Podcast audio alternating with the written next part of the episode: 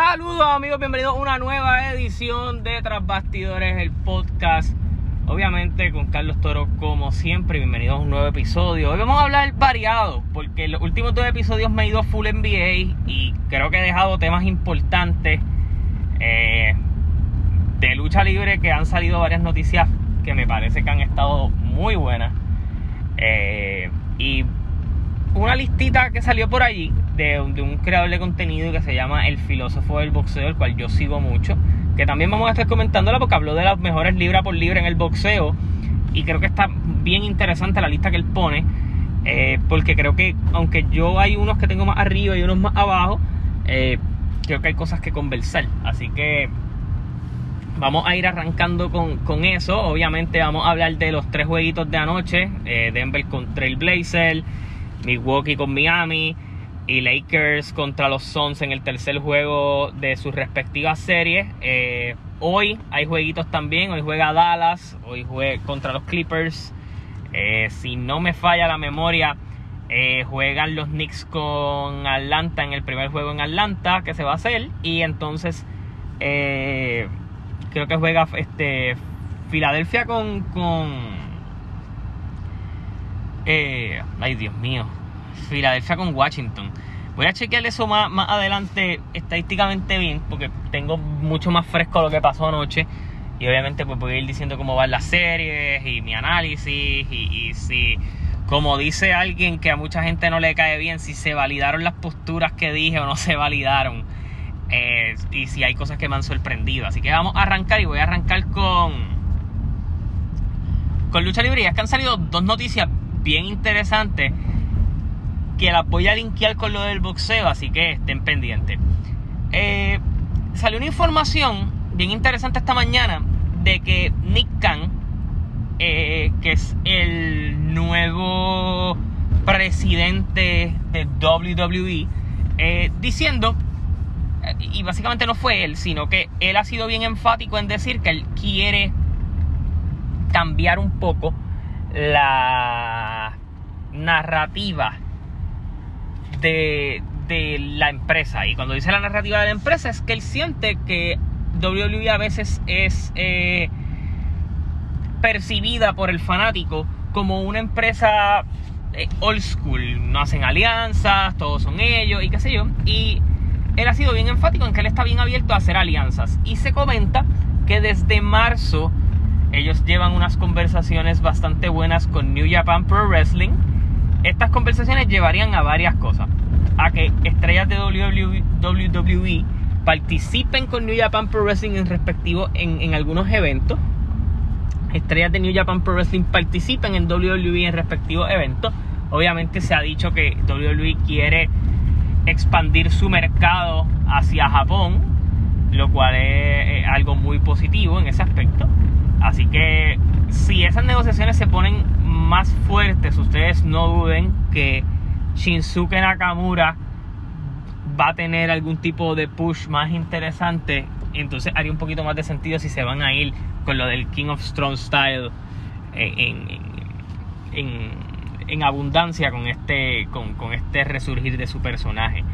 Pero es bien interesante porque obviamente esto conllevaría y sería un golpe interesante y fuerte tanto para Impact Wrestling como para AEW, porque de ellos hacer alianzas con WWE, todas las empresas que tienen alianzas con New Japan Pro Wrestling, eh, obviamente pasarían a segundo plano y, WWE sería la principal beneficiaria eh, y New Japan Pro Wrestling el principal beneficiario de cada una de las empresas. Así que bien interesante por demás esta información.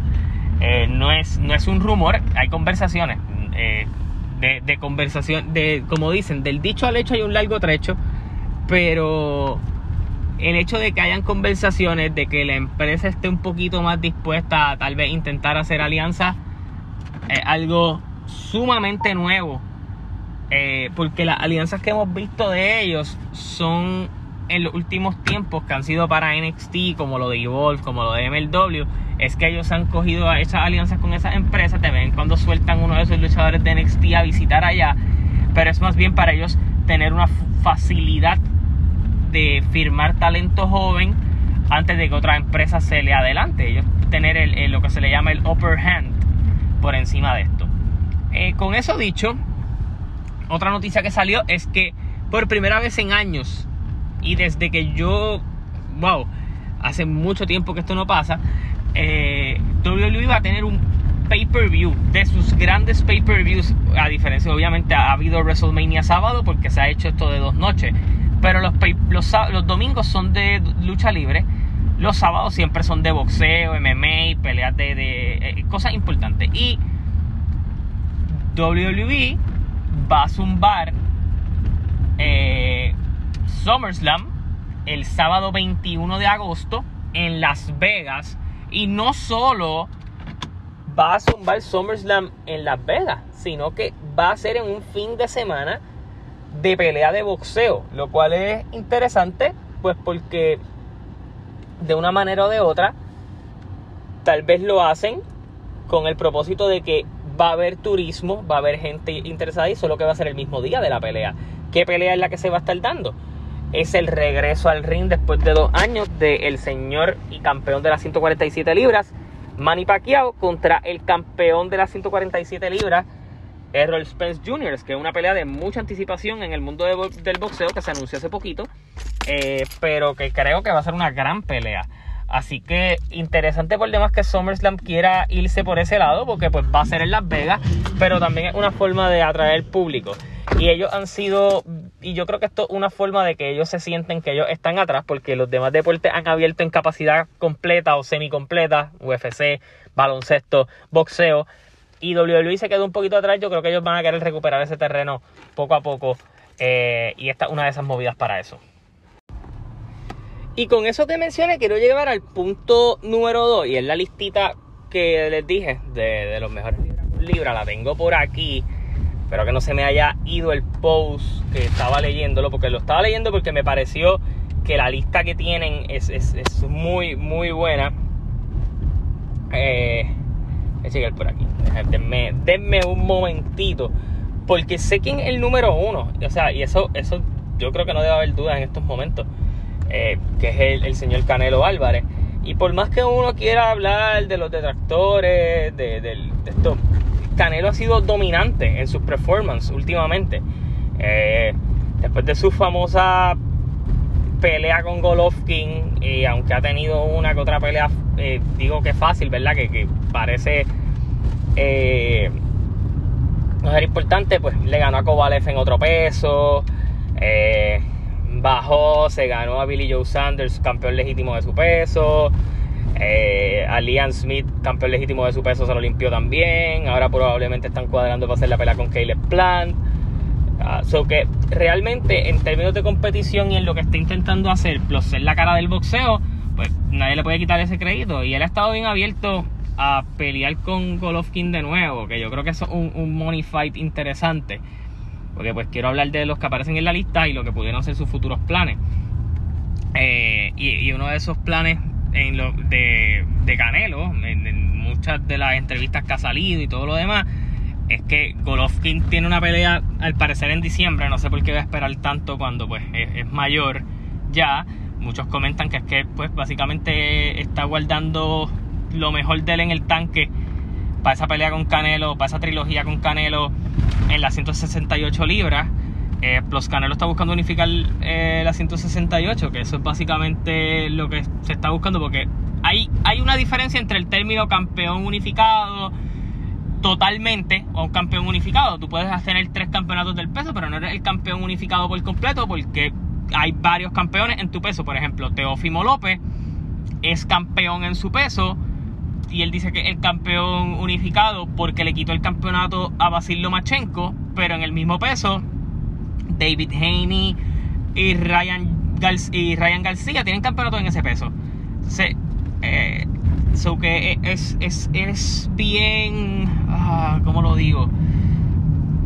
Cambiante eh, esas filosofías de, campeón unificado, pero pues Canelo si lograra ganar el último campeonato de las 168 libras que no está en su poder, sí sería el sexto campeón unificado, uniéndose a la lista de Josh Taylor, eh, Jermaine eh, Taylor, Bernard Hopkins,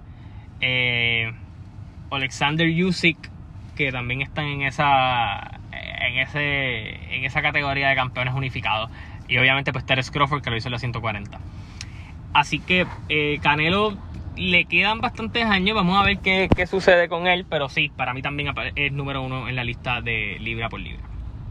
En la posición número dos está Naoya Inoue, que va a estar peleando el 19 de junio eh, defendiendo sus campeonatos. Eh, Inoue no es campeón unificado porque probablemente le falta un campeonato en sus pesos, pero ya había básicamente barrido eh, la división eh, previa donde había estado. Él está en los Bantamweight eh, y ha tenido muy buena oposición. a Nonito Doner se lo ganó muy bien.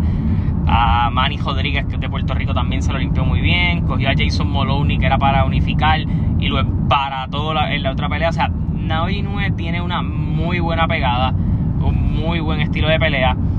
es rápido, dinámico. ¿Cuál, es su, ¿Cuál va a ser su mayor problema? Que muchas listas no se la van a dar tan alta a Inoue, siendo un tipo que ha noqueado de, 20 peleas 17, eh, que casi todas sus peleas pues, han tenido título de por medio, han sido con buena oposición. Primero, es japonés. Segundo, no es tan mercadeable. Y tercero, su peso no es tan mercadeable. Así que es bien complicado hacer una superestrella de allí, pero Naoya Inoue tiene escrito superestrella en él eh, desde que uno lo ve. Eh, el ímpetu con el que pelea, eh, defensa, ofensiva, te puede boxear, pero también se puede ir al tome y dame contigo. Y no es muy, muy bueno. Yo no lo tengo en la lista número 2 porque creo que, aunque ha tenido buena posición, su carrera es muy joven aún. En la posición número 3, en esta lista que, que, puso el filósofo del boxeo, valga la redundancia, tiene a Errol Spence Jr. Errol Spence Jr. en cualquier lista y siendo bien franco con ustedes, si el accidente que tuvo Errol Spence Jr. hace un año y pico atrás no hubiera sucedido, Errol Spence Jr. sería el 1 o el número 2 en esta lista. ¿Por qué? Porque Errol Spence no ha tenido ningún tipo de temor en ir hacia adelante con, los oponentes que ha tenido. Eh, Errol Spence estuvo un tiempo fuera, obviamente, por, por lo del accidente. Y cuando lo vimos pelear en enero con Dani García, había muchas dudas porque tú dices contra, vuelve a un accidente, va con Dani que pega, que boxea, que aunque un, lo que se le llama un slow starter porque él empieza lento sus peleas, eh, el hombre el hombre salió, fue en diciembre la pelea, en, diciembre del año pasado y mano, el, hombre fue, lució espectacular en la pelea, dominó a Dani García, se protegió muy bien y, se veía en confianza. Hubo un momento en donde obviamente uno se asusta un poco porque él, viene de, una, de, un accidente garrafal. Entonces tú crees que se va ver afectado, pero lució muy, muy bien. Y cuando miramos su, su récord, su resumen de gente con la que ha peleado, es impresionante. O sea, voy a ir al récord para que ustedes más o menos vean los nombres que tiene. Chris Algieri, ex campeón. Eh, Brooks, ex campeón, lo noqueó. Lamont Peterson se lo ganó también eh, para retener el campeonato Welter. A Carlos Ocampo lo noqueó. A Mikey García se lo limpió, casi le dio una barría.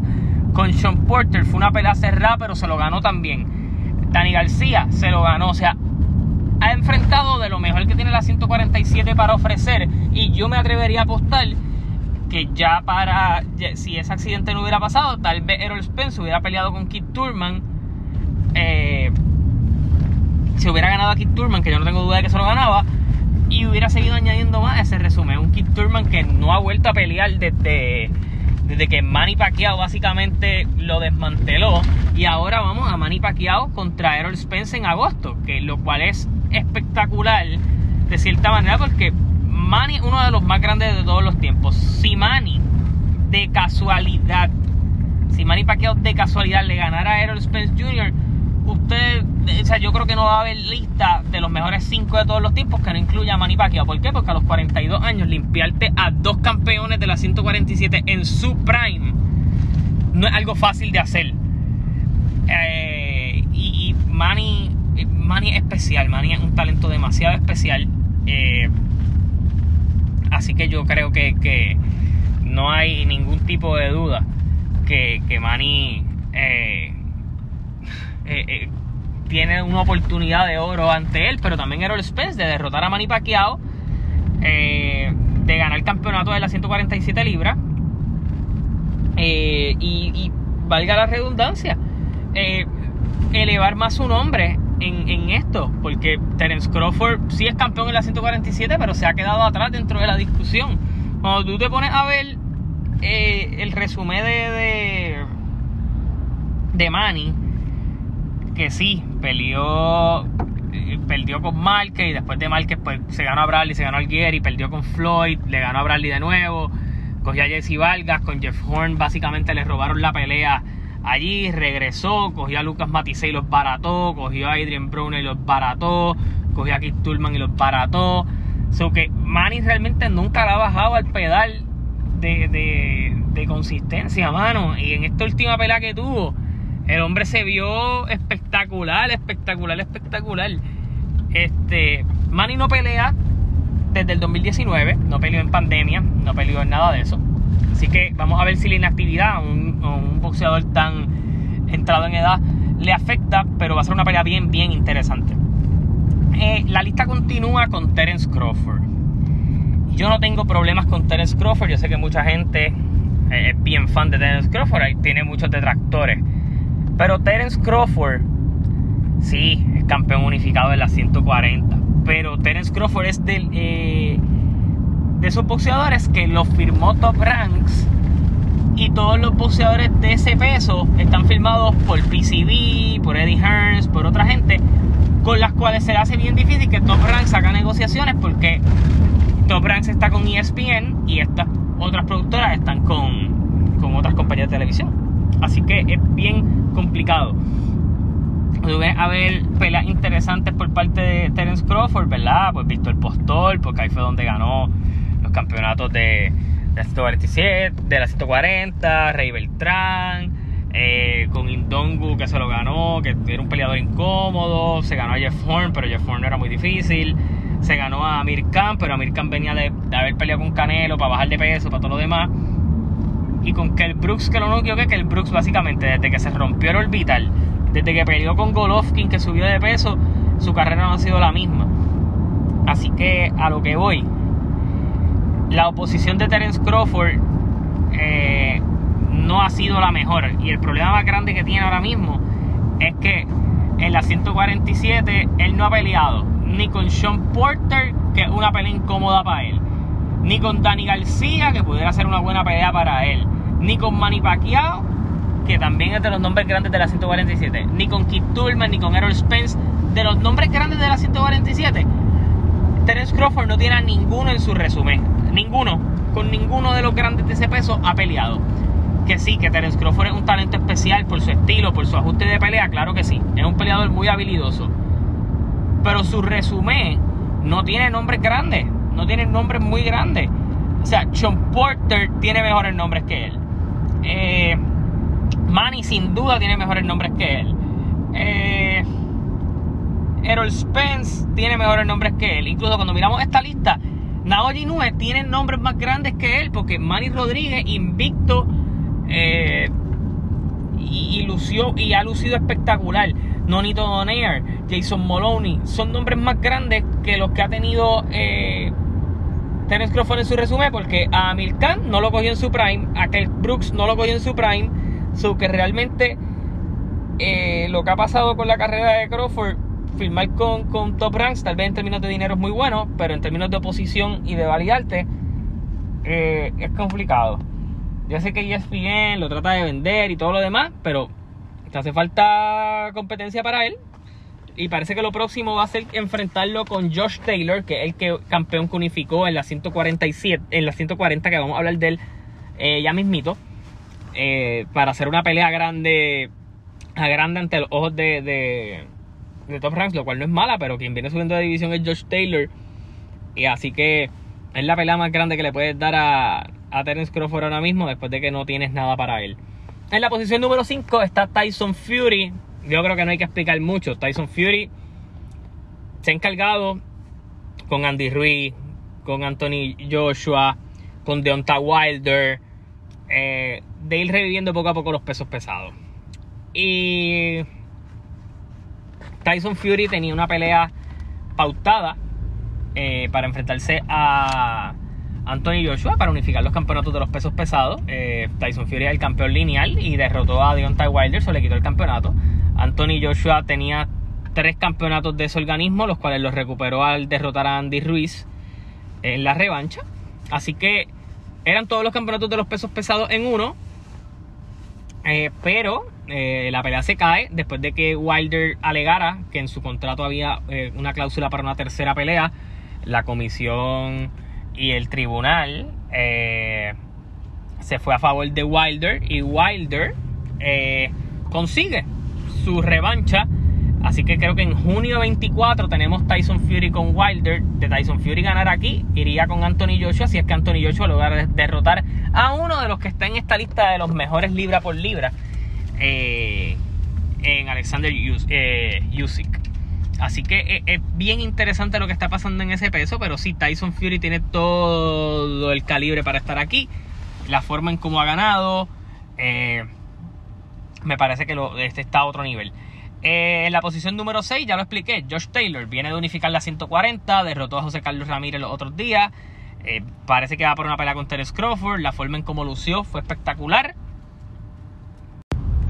Y como dije, Josh Taylor ha sido muy muy bueno y es interesante, por eso es que yo decía que el boxeo está como un resurgir, si ustedes se vienen a dar cuenta, Errol Spence está en la posición número 3 en esta lista, pero va a pelear con Manny Pacquiao, so pone esto a prueba, si Errol Spence llegara a perder, Manny tiene que entrar en esta lista sin lugar a duda de nuevo.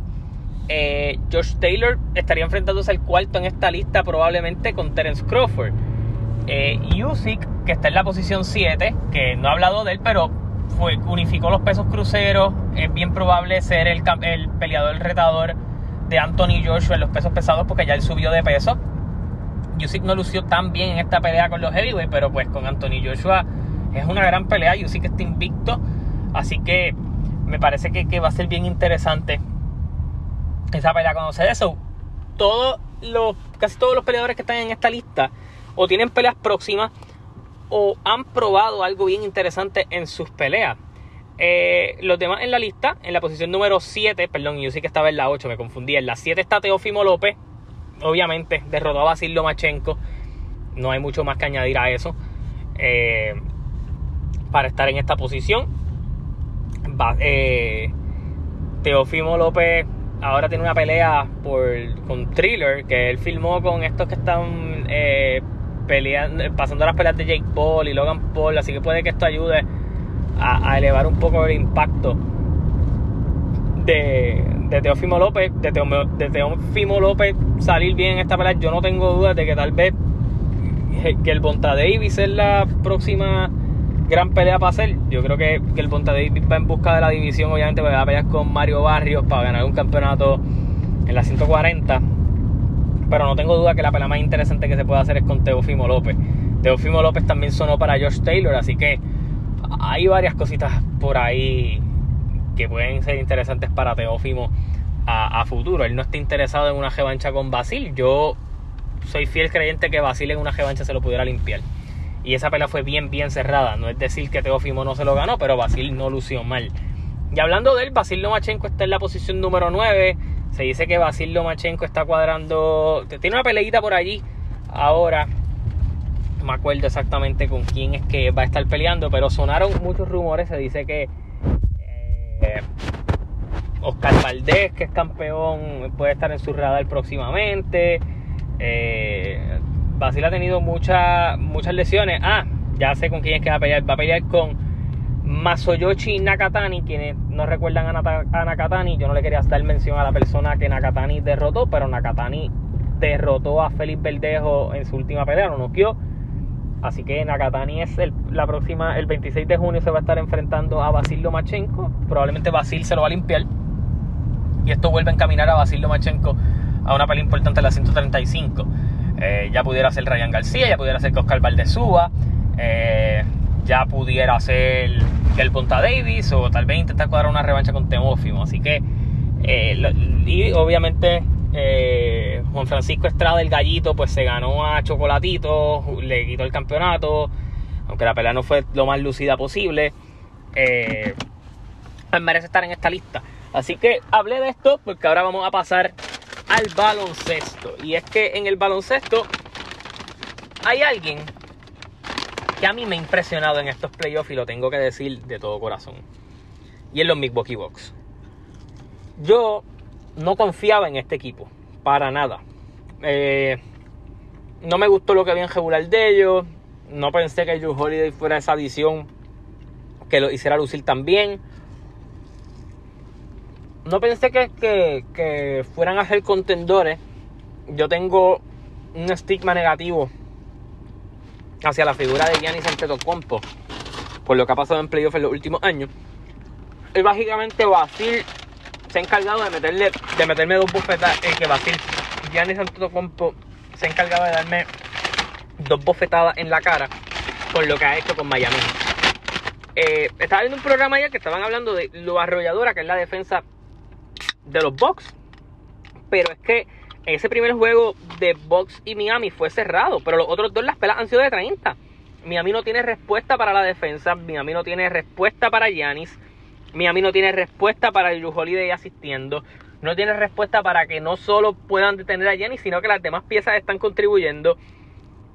Si estos son los Bucks que vamos a ver en estos playoffs, Brooklyn y Filadelfia, que son otros candidatos en el este, la van a tener difícil con ellos.